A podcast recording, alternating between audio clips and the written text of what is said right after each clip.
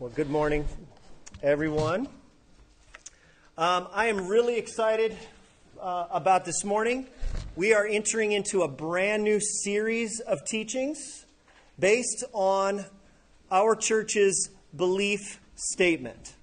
So, for the next 13 weeks, we're going to be looking at uh, doctrine. I know that seems like a, a, scary word these days. A lot of people don't like that word doctrine, but um, the word doctrine is just a Latin phrase for the word teaching. So, doctrine essentially means the teaching. What is the teaching of the church? What is the teaching um, that we are to hold to and to believe? Uh, our ch- current church environment uh, is taking its clues from culture and is starting to uh, embrace uh, uh, doubt uh, ambiguity, uncertainty, um, starting to uh, move away from uh, believing some of the teachings of the script the scriptures brought us. We we come um, we're coming to a time where there is no such thing as like real truths. No, nothing is really true. It's only what uh, I perceive or what you perceive, and we can all agree to disagree or basically tolerance is, is kind of the name of the game today. And that's starting to kind of creep into the church culture, which is fine to an extent, uh, except when it starts to uh, erode our confidence in what the scriptures are teaching. So you're starting to see valuing doubt over faith. You're starting to see the um, embracing uncertainty over conviction and an, a vagueness about spiritual matters rather than confidence in what the Bible is teaching. So, I believe that this perspective is actually at odds with what Jesus taught, what the early church taught, what all of the Bible teaches. The Bible doesn't teach, well, we don't really know. God is so mysterious we can't understand. No, the scriptures reveal to us who God truly is. And so that's what I'm excited about this series because what we believe about God, what we believe about man, what we believe about sin, salvation, all of these kinds of issues really matter. It matters tremendously. It matters tremendously to Jesus as well too. So uh, that's why I'm really thrilled about this series. So a couple of a, little bit of announcements as well too. We are going through the 13 paragraphs of our belief statement. Um, this statement was largely taken from uh, the belief statement, uh, the statement of confession and faith for uh, an organization called the Gospel Coalition. It's not a denomination, but it's a coalition of lots of different uh, members from lots of different denominations. And so we're going to be studying through those each week, and we also have a resource for all of you as well too. So everyone here who's a regular attender, we actually have um, a hardcover copy of a book that has uh, greater, that explores all 13 of these paragraphs, all 13 of these statements in greater detail. And so uh, I'm thrilled about this series because as we teach through this series, you all will have this book in your hand as well too to study further each week. And so there will be reading assignments. All right, so you guys are all for reading assignments? You ready for some homework? The students are like, no, not any more homework. So there's one of these for every family. There will be reading assignments each week. And uh, I'm thrilled about this. What do you guys? Uh, hopefully, you're thrilled about this as well too. So, all right. Uh, so the, you will. These are available in the back. So just go back in the back when we're done and pick up one uh, if your name is on the list. If you if your name isn't on the list and we don't have enough copies for you, write your name down and we will get you one as soon as possible. All right. So with that announcement and that little disclaimer, we're uh, going to go through the very first paragraph together this morning. It's, it's a huge one, it's a massive one. I was, um, I was thinking this could be three weeks just in this first paragraph. So I'm going to rush through. We're going to go through this, this paragraph. Uh, I'm going to shoot a lot of things at you. If you have a lot of questions, uh, write your questions down. Come and talk to me afterwards uh, because this is this is pretty big. This one is pretty big. So, what we're going to do is begin by reading it together. Then we'll go through, um, through the, the uh, paragraph kind of line by line, so to speak. And there's a handout there available for you to follow along and write some notes as well, too. So, are you ready? You ready to dig in? We need, uh, we need to put on our thinking caps kind of this morning. So uh, let's read this together. It is on the screen. And this first paragraph is called The Triune God. Not a word you hear every day. All right, let's read this together.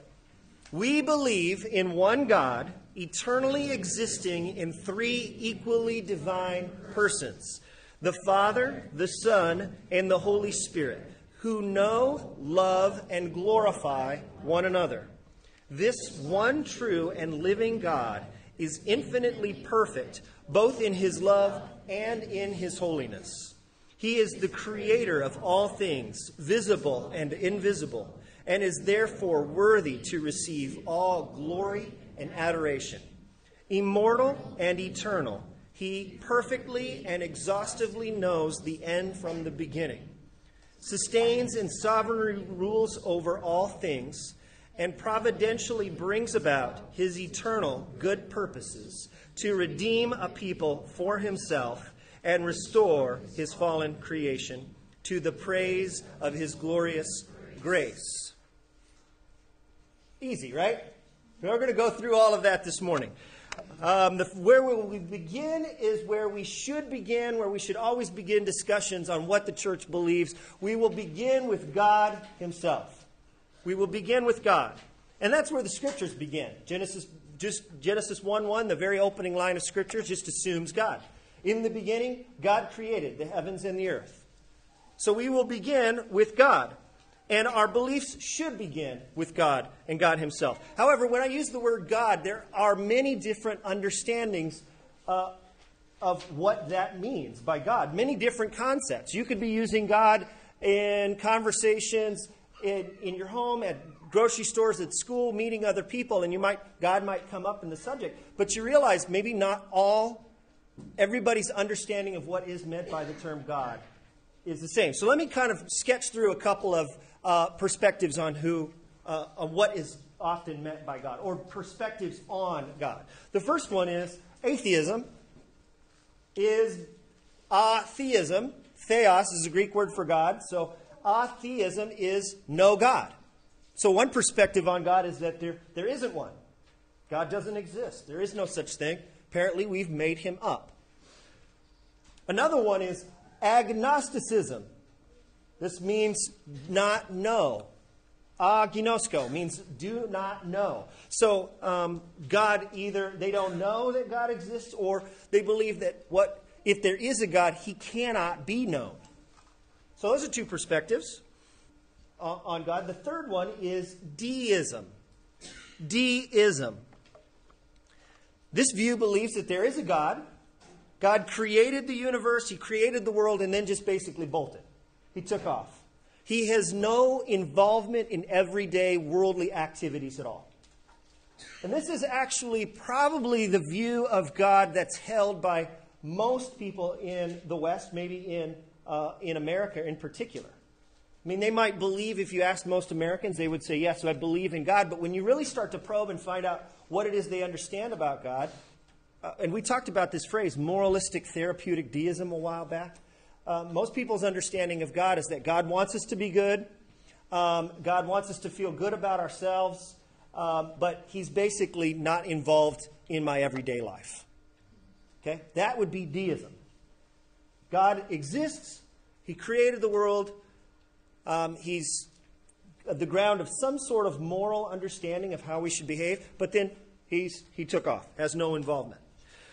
The fourth one is pantheism pantheism. Pan means all. So this basically says that all that you see is God. The world is God. The universe is God. It's a little bit different than the next one, which is panentheism. That means all is in God. That's literally what that means. All is in God. And so the world or the universe is a part of God. So it is God, but God is actually bigger than the created universe. See, these are, these are perspectives that would, you would find in maybe like Eastern religions. Another view is polytheism. Polytheism, meaning there somebody might believe in God, but that's just one God among many different gods. This is um, uh, this is prevalent. We saw this in the book of Acts when Paul in Acts chapter 17 went to Athens, the city of Athens, and he goes around the city, and it says that he was grieved in his spirit because he looked and he saw that the city was full of idols. I mean, they had multiple, multiple gods, an entire pantheon of gods and goddesses, I should say. So that was true in the New Testament world. It was actually true also in uh, Israel, ancient Israel in the Old Testament. Israel's neighbors, the Hittites, Jebusites, uh, they would have multiple gods and goddesses as well too. So that's polytheism. And the last one is monotheism. Monotheism, the belief that there is just one true God, different than deism because this God is a personal God. He's not an impersonal force like maybe pantheism is or panentheism is. He is a personal God, but uh, he's different than deism. He is actively involved in the world today. That's monotheism.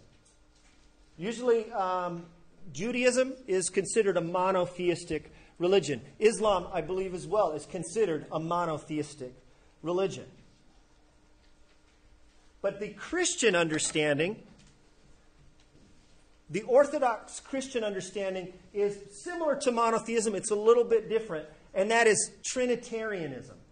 Trinitarianism or the Trinity, or the triune God. We believe that there is one God, and this is how it's defined in our very first line here. There is one God who eternally exists in three equally divine persons the Father, Son, and Holy Spirit.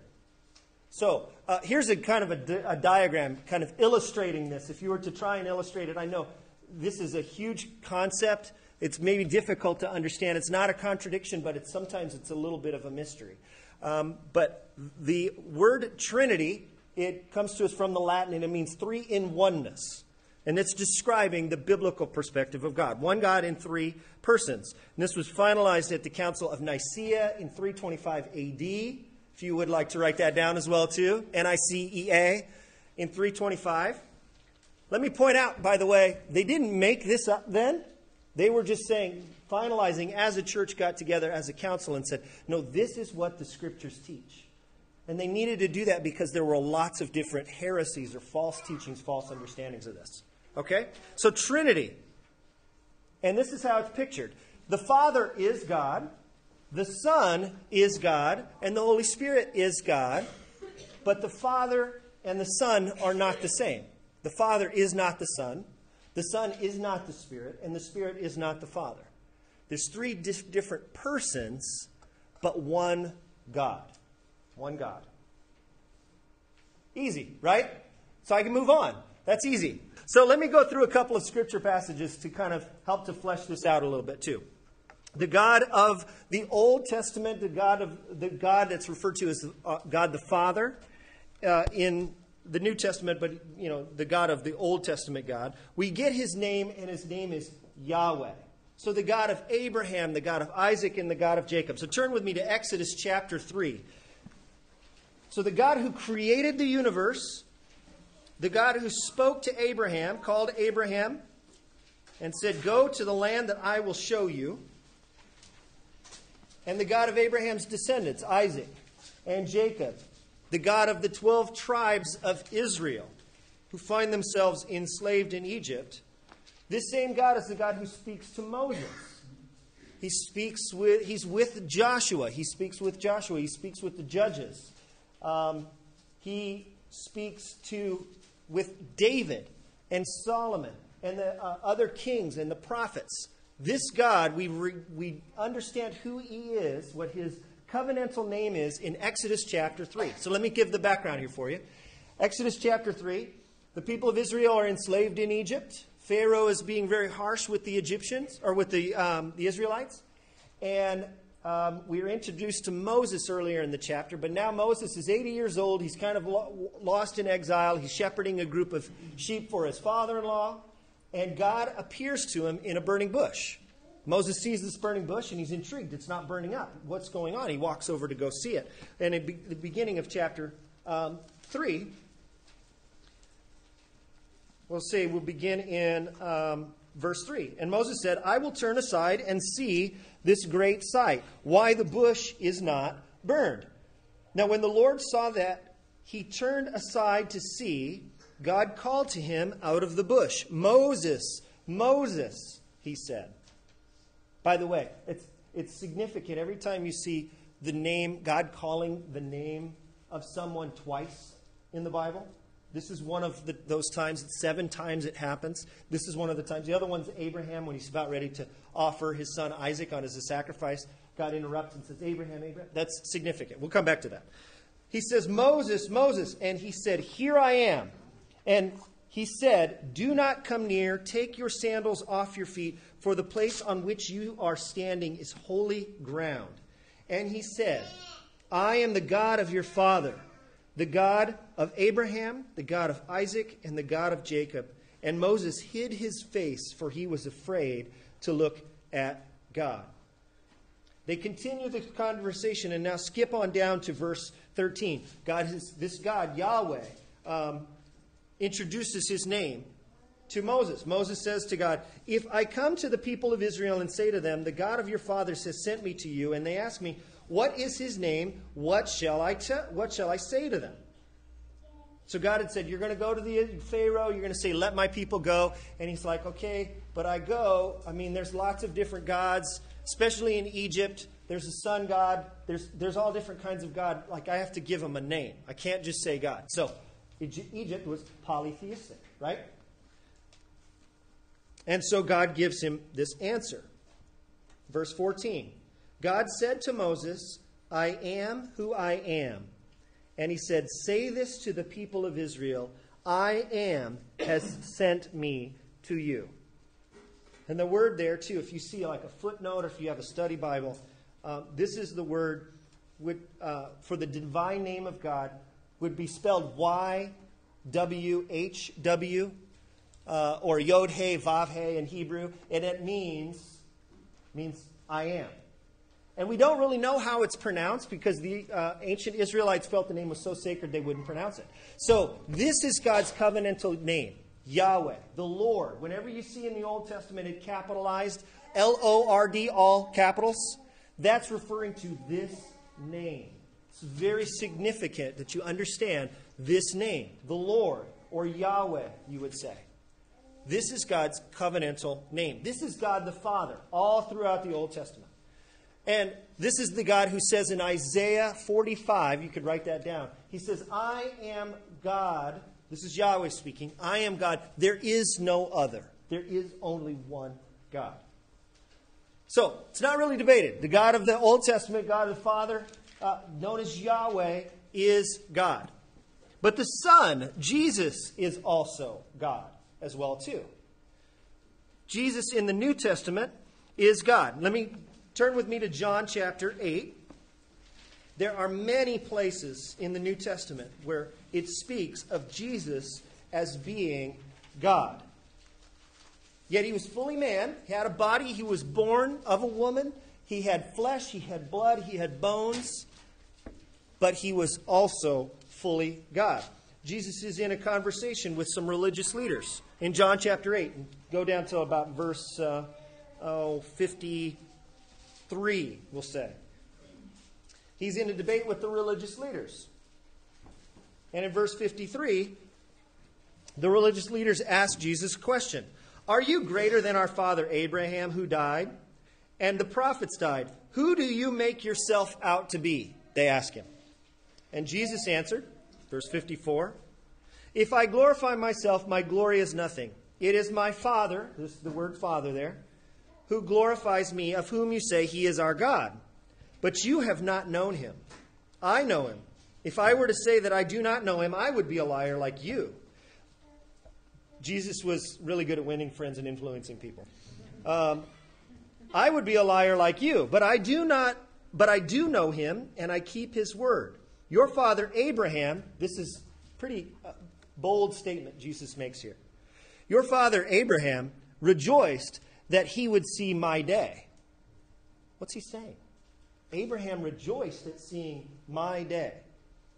He saw it and was glad. So this immediately starts to, to uh, raise the curiosity of the religious leaders at the time. So they say this. So the Jews said to him, You are not yet 50 years old, and you have seen Abraham? Like, right. You're, you're on the verge of being labeled as a complete lunatic, as a nut, and you're going to be in really big trouble unless you knock it off, basically. But notice what Jesus says here. Verse 58 Jesus said to them, Truly, truly, I say to you, before Abraham was, what does it say? I am. Before Abraham was, I am. Jesus is claiming the name of Yahweh in the Old Testament. Moses says, Who shall I say sent you? He says, I am who I am. Tell him I am sent you. And so Jesus says, Oh, by the way, I, I know who Abraham is. And uh, Abraham and I go way back. And, um, and Abraham was looking forward to my day. And, he, and so they ask him this question. So you're not yet 50 years old. He goes, No, before Abraham even existed, I am. I encounter, I come into conversations with people often that say, there's no place in the Bible where it says that Jesus says he's God. And I go, well, maybe not in those exact terms, but right here, and in, this is, and there's several other places, right here, Jesus is saying, I am Yahweh. I am God. And if you don't believe me, read the next, what, what it says here. So they picked up stones to throw at him, but Jesus hid himself out and went out of the temple. Why were they claiming to stone him? Or why did they want uh, to stone him? Because he was claiming to be God. Let's turn with me just a couple more pages over to John chapter 10. A similar incident kind of happens. Um,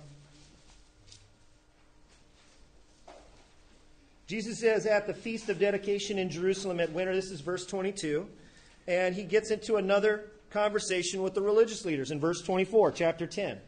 So the Jews gathered around him and said to him, How long will you keep us in suspense? If you are the Messiah, the Christ, tell us plainly. Now, the Christ was uh, the servant of the Lord. In the Old Testament, um, in the prophets, Yahweh was saying, I'm going to send a servant who's going to come and rule over my people. So this is, this is promised beforehand. It's the Messiah.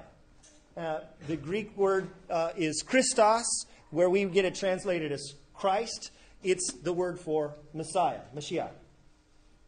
Okay? And so they ask, tell us plainly, are you claiming to be this person, this servant of the Lord? Jesus answered them, I told you and you do not believe. The works that I do in my Father's name bear witness about me, but you do not believe because you are not part of my flock. My sheep hear my voice, and I know them, and they follow me. And then he could skip down to verse, um, well, let's just read. Verse 28 I give them eternal life, and they will never perish, and no one will snatch them out of my hand. My Father, who has given them to me, is greater than all, and no one is able to snatch them out of my Father's hand. And this is the kicker verse here I and the Father are one. I and the Father are one. This is a similar statement, a similar claim that he's making that he made just a couple chapters earlier and you don't believe that he's claiming to be God here, read the next verse. The Jews picked up stones again to stone him in verse 31. And Jesus answered them, I have shown you many good works from the Father. For which of them are you going to stone me? The Jews answered him, It is not for a good work that we are going to stone you, but for blasphemy, because you, being a man, make yourself God. Really clear. Jesus is God. He certainly believed that he was God. And his earlier followers, after Jesus was crucified, dead in a grave, and buried for three days, came back to life and appeared to them, showed them the scars on his hands. They believed he is God too. Thomas declares when Thomas, who wouldn't believe unless he saw Jesus with his own eyes and touched him with his hands, when that event finally did happen, I believe it was in the upper room, and Thomas declares, My Lord and my God. So, God the Father is God, God the Son is God, and God the Holy Spirit is God. And we talked about this in our Acts series as well too. Um, but there's many places where the Holy Spirit is referenced as God as well too. He is a person. He is not an impersonal force. The Holy Spirit is a He. It's described uh, with personal pronouns He. The Holy Spirit can be grieved. The Holy Spirit can um, be uh, uh, grieved. It could be uh, rejected. It's, the Holy Spirit is a person and is God as well too. So all three are God. God the Father is God. God the Son is God. The Holy Spirit is God. They're one God, but three persons. And this is very, very important. Now, I want to show you a couple pla- passages where all three of these kind of come into play. Okay? So turn with me to, um, oh, where should we go? John, well, let's go to Matthew chapter, we're going to the baptism. The baptism of Jesus. We'll look at Matthew chapter 3.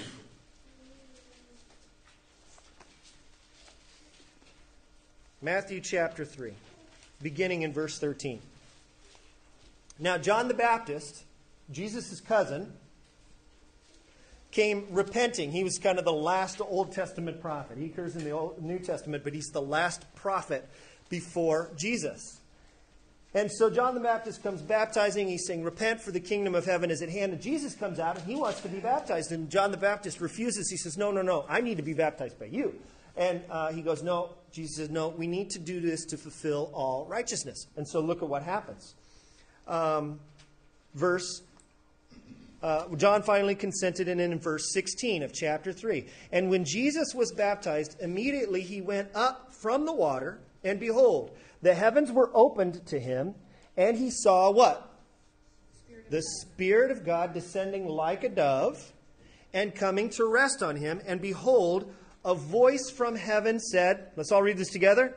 This is my beloved Son, with whom I am well pleased. So here you have all three persons of the Trinity appearing right in this event. You have God the Son, Jesus, getting baptized, coming out of the water, God the Spirit now descending upon him, and God the Father who says, This is my Son, whom I love. All three. So there, there is one God in three persons, not one God who shows up in three different ways. That is not Orthodox Christian understanding. That's a heresy known as modalism. Modalism. Meaning God just kind of puts on three different masks. But here you have all three appearing in the same place. So you have to have three separate persons. It's not one God with one person who shows up in three different ways. Right?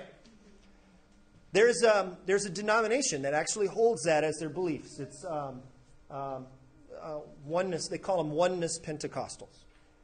Um, you might be familiar, T.D. Jakes, for instance, um, holds that view. Uh, artists like uh, Phillips, Craig, and Dean, they also uh, are part of this denomination as well too. This is not Trinitarian. This is not one God, three equal persons. Got it? So here you have all three. And There's several other places where that happens as well too. So why is this important? Why is the Trinity important? There's a lot of reasons why this is important. So we'll look at our reflections here. I'm sorry, I was way behind on the slides. why is the Trinity important? And why is it practical? Why does this matter? Are we just kind of splitting hairs here? What's the big deal? Why is this so crucial and important?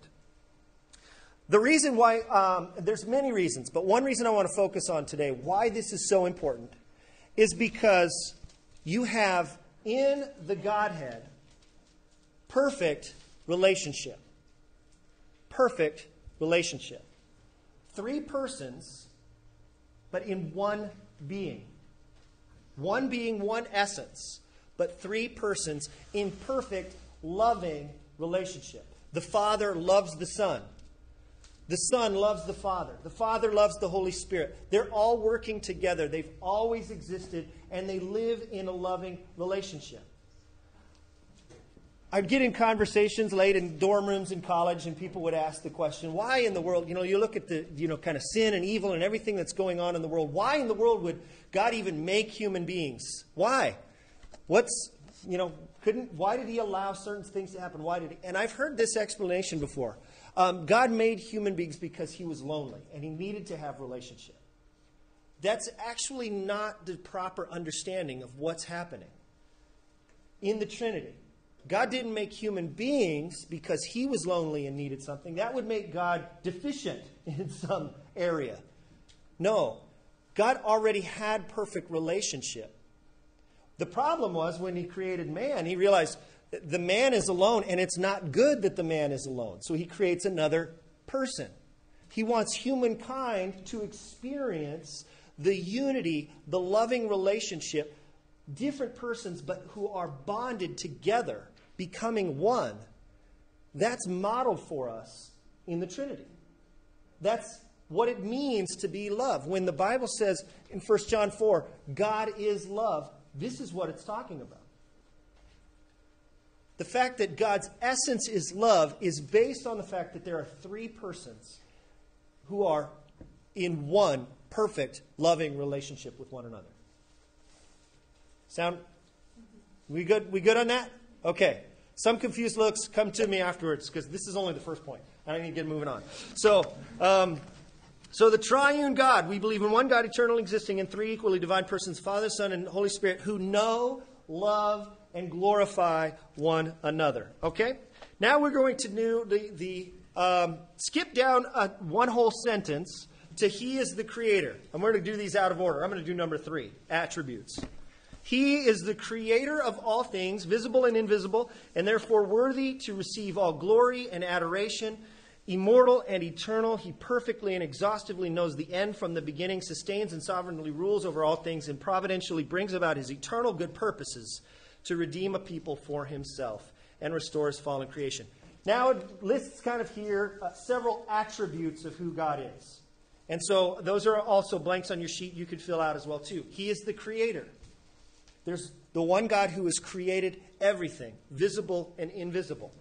He is immortal. This means, it literally means that he doesn't die or cannot die. He lives forever. By the way, when it says that he is the creator, this is talking about um, all three persons are present at creation. All three persons were present at creation. He's immortal, so he does not, he cannot die. He's eternal. Um, this is the doctrine that God has no beginning, no end, and that he is uh, he can see all time equal, equally valid, or equally equally um, vividly see all all of time. He is his sovereignty and his providence there is um, there's a view that's been prevalent maybe in the last decade or so called open theism, which uh, is a belief that well there really isn't a future. We don't know what the future is, and if you know because it's a you know space time continuum kind of thing or something like that, we don't know what the future is, and um, and because the future doesn't exist because we haven't had it yet, right? And because the future doesn't exist, we haven't had it yet. Therefore, God doesn't even know it. So God does not know, um, He does not have exhaustive foreknowledge over future things and future events. Um, but the New Testament and the Old Testament clearly speak of God vividly describing things that are going to happen in future events.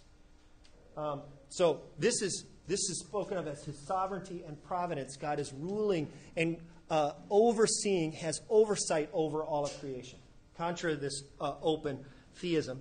And the last one here that is mentioned is that he is the Redeemer. Redeemer. We talked about this in our Ruth series. This is the, this is the meaning of, this is why we've chosen Redeemer as the name of, of this church. Because this is God buying back a possession that was lost. He is purchasing his possession back. And this is central to the gospel. I've said this before. If we lost the word Savior, out of the Bible and we had to find a replacement, Redeemer would be an excellent, excellent choice. And so the reflections for this part is that God has eternal purpose. He's always existed. He's, he does not die. He sovereignly rules over creation. And his intent is to redeem his people and all of creation as well, too. As it says in the last line somewhere.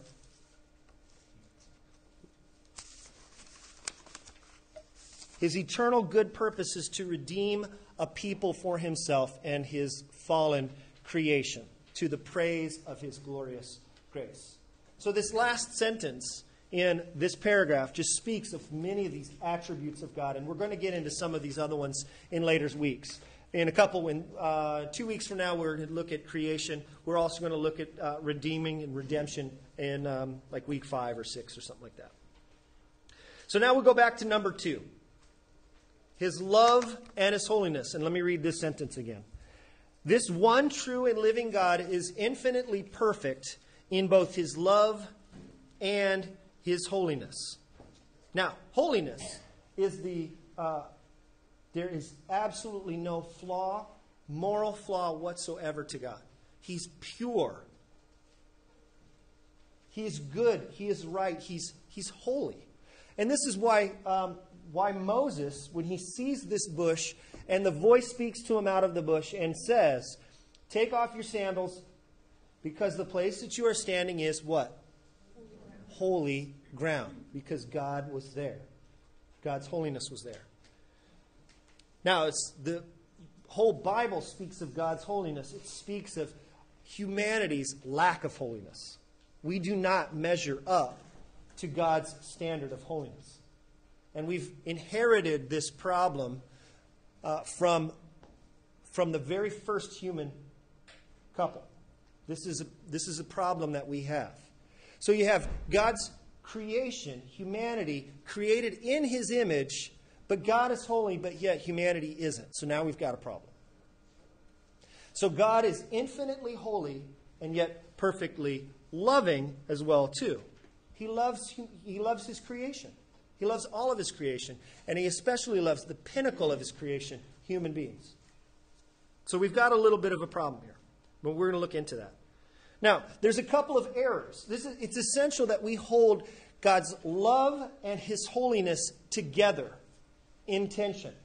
That they actually do go together. These aren't two concepts that theologians came up with to describe God, and then we realize, oh, we've got a problem because they contradict each other. They really don't. They really don't contradict each other. So let's look at, let's look at one of the errors that is often made when we don't hold these two together. For instance, uh, error number one is a holy God without love. A holy God without love would be just a hate filled God. And actually, we wouldn't really even exist because God would have to, unless He loves His creation, He would have to judge uh, anything that wasn't holy. He would have to purify it, He'd have to clean it. And this is often gets depicted that God the, God the Father in the Old Testament is a, a mean, angry, God who's just out to get people. But then all of a sudden, Jesus came along, and Jesus is really loving, and he has to kind of step in there and go, No, God, you're. He's an angry God, but I'm a, I'm a loving, good God. Um, this is not a really accurate understanding of the Trinity as well. Too. It undermines the Trinity, but that's not an un- accurate understanding. Both the God of the Old Testament was holy and loving. God the Father is holy and loving. Jesus was holy and loving. The Spirit is holy and loving as well too. So this is one error that we want to avoid making to say that God is holy, but he's lacks in, in love in any way. But there's another error that's equally dangerous as well too, and that is a loving God who lacks or undermines his holiness. A loving God who undermines his uh, or, or is lacked lacks in holiness. This is a big problem as well too. Because this, create, this is a God who then compromises or excuses sin. This would be a God who would promote injustice and just kind of shrugs his shoulder and says, Well, I'm loving and therefore I can't really do anything about sin or wickedness, unrighteousness, evil deeds that are done. God goes, Well, I could just I need to just look aside. That's not an accurate understanding of who God is as well either. So we can't have a God who is uh, holy but lacking in love because that would be, uh, that would be a really mean, hate filled God that who, who would want to love back? But you don't want to have a loving God that lacks in holiness as well, too, because when we are wronged, or there's injustices are committing, committed, we trust that there's a holy God who will judge one day and make those things right. We need a God who is both holy and loving. And that's what the position that we need to hold in balance. God is infinitely perfect in both his love and his holiness. And so that brings us to our text for our scripture this morning that was read in Exodus chapter 34. So let's go back to this. While you're turning there, let me give you a little bit of the background. We, we were already in Exodus earlier. God calls Moses and he says, I want you to go and deliver my people out of uh, Pharaoh. Tell Pharaoh, let my people go. And so um, Moses goes, they go through, you know, several different plagues, ten plagues. Finally, the last plague is the death of the firstborn. Pharaoh says, Go, take your people. They take their people out of Egypt. God leads them to Mount Sinai, and he's getting ready to give him his covenant, the Ten Commandments, the two tablets of stone that we talked about in what was read. And so um, God is making this, this covenant arrangement, and he's speaking with Moses on the top of Mount Sinai. All of the rest of the people are down at the bottom. And the people are wondering, where Moses is. He's kind of he's taken a long time, so they come to Aaron and he says, "My namesake." I'm always like, "Thanks a lot, parents." Um, comes to Aaron and he goes, "Hey, this Moses, we don't know what's happened to him. Why don't you make us gods for us?" And so Aaron, being a you know a man of integrity, goes, "No, we should wait. Moses told us to wait."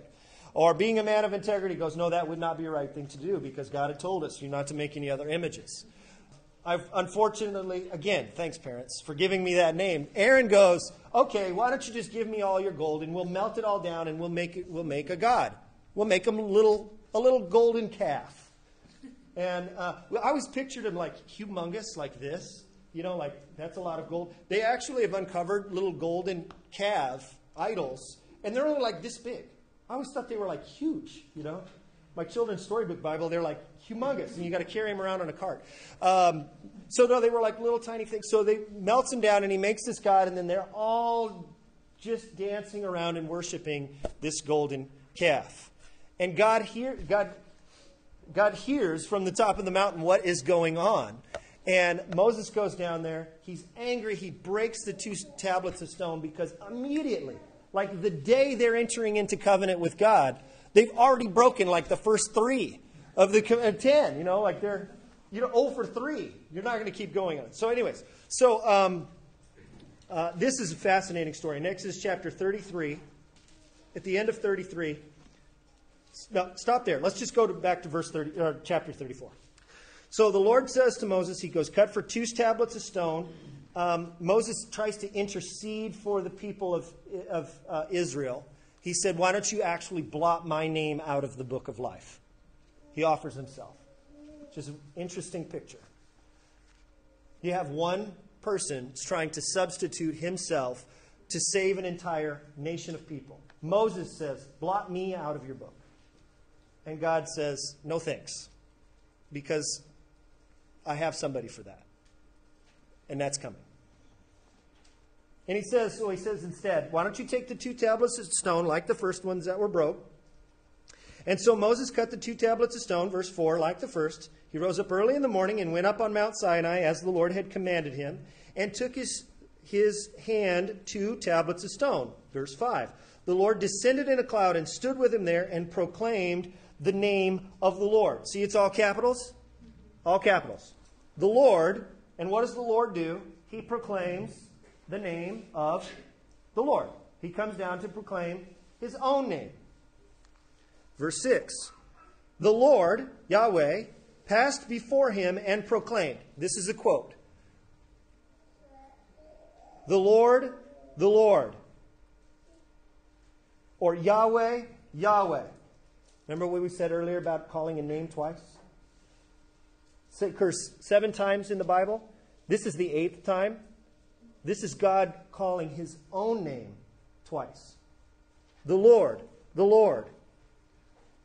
And now he describes the essence of his character a God merciful and gracious, slow to anger, and abounding in steadfast love and faithfulness, keeping steadfast love for thousands, forgiving iniquity and transgression and sin. Stop there. Merciful gracious, slow to anger, abounding in steadfast love and faithfulness. This is in the Old Testament. Like this is this is describing Yahweh, the God of the Old Testament. Merciful, gracious. And it's as evident because he hasn't wiped out the Israelites like he very well could have. He, you know, already he's being merciful and gracious and slow and abounding um, in steadfast love. Keeping steadfast love for thousands, forgiving iniquity and transgression and sin. But keep reading.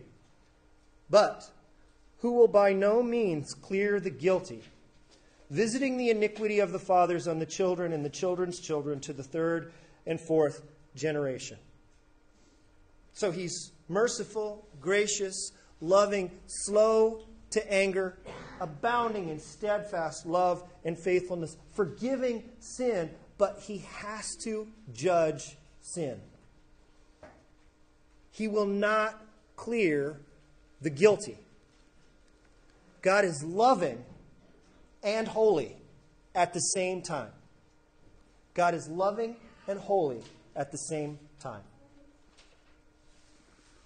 It's important that we keep this in balance. Now, this, key, this creates a big problem for us as well, too, because, um, well, who's guilty? well, we all are. So now we've got a big problem. God is kind of holding off that we're all guilty. Okay, God, that's great. You're going to, you're loving and merciful and gracious and abounding in steadfast love, but, but we're all guilty. What can be done about it?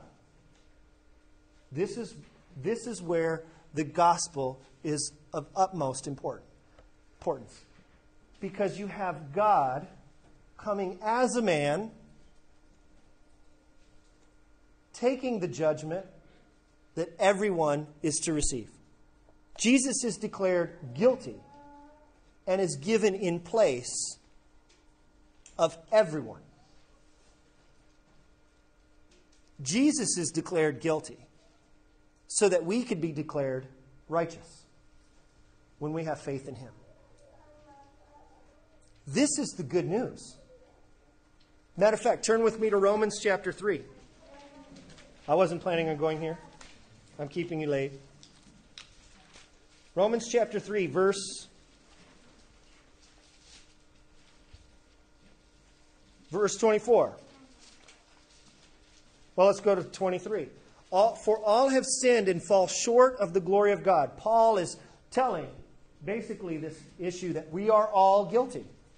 All have sinned and fall short of the glory of God and are justified by his grace as a gift through the redemption that is in Christ Jesus, whom God put forward as a propitiation by his blood. Basically, a, a, a sacrifice of atonement, substituting atonement.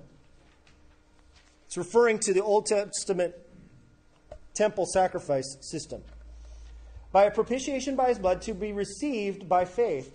This was to show, this is the why. So if you ever want to know why Jesus went onto the cross, this is one of the clear verses for us, right here in verse 25, the second half of 25. This was to show God's righteousness because in his divine forbearance, he had passed over former sins. It was to show his righteousness at the present time so that he might be just and the justifier of the one who has faith in Jesus. Why did Jesus have to come in the flesh as a person? So that God could be just in dealing with sin and punishing sin. At the same time, he wanted to justify his people. He wanted to declare them right. So God's caught in this quandary. He's loving, but he's holy.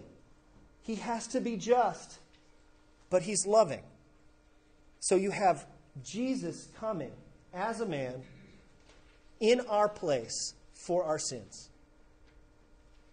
I say that to say if you take a God who's loving and not holy, or a God who's holy and not loving, infinitely so, in both ways, you don't have a gospel anymore. Because it's a holy and loving God that brought Jesus to, to die in our place. That's the, go- the gospel. That's the good news.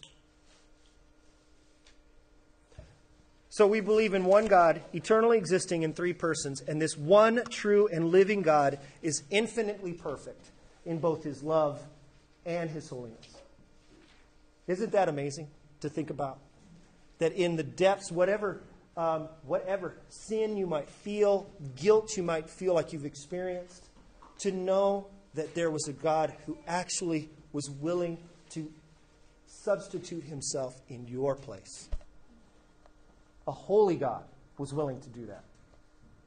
A loving God was willing to do that. That's why we sing. That's why I sing. That's good news. A holy, loving God. Let's stand, um, let's close our time by standing and let's read this paragraph again together.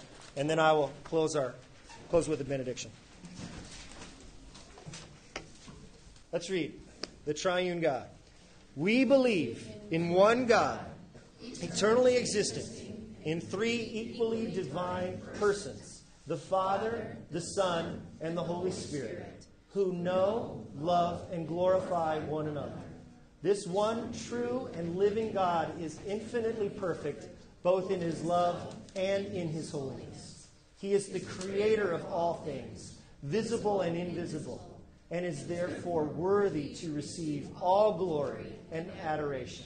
Immortal and eternal, he perfectly and exhaustively knows the end from the beginning, sustains and sovereignly rules over all things, and providentially brings about his eternal good purposes to redeem a people for himself and restore his fallen creation to the praise of his glorious grace. Amen and amen.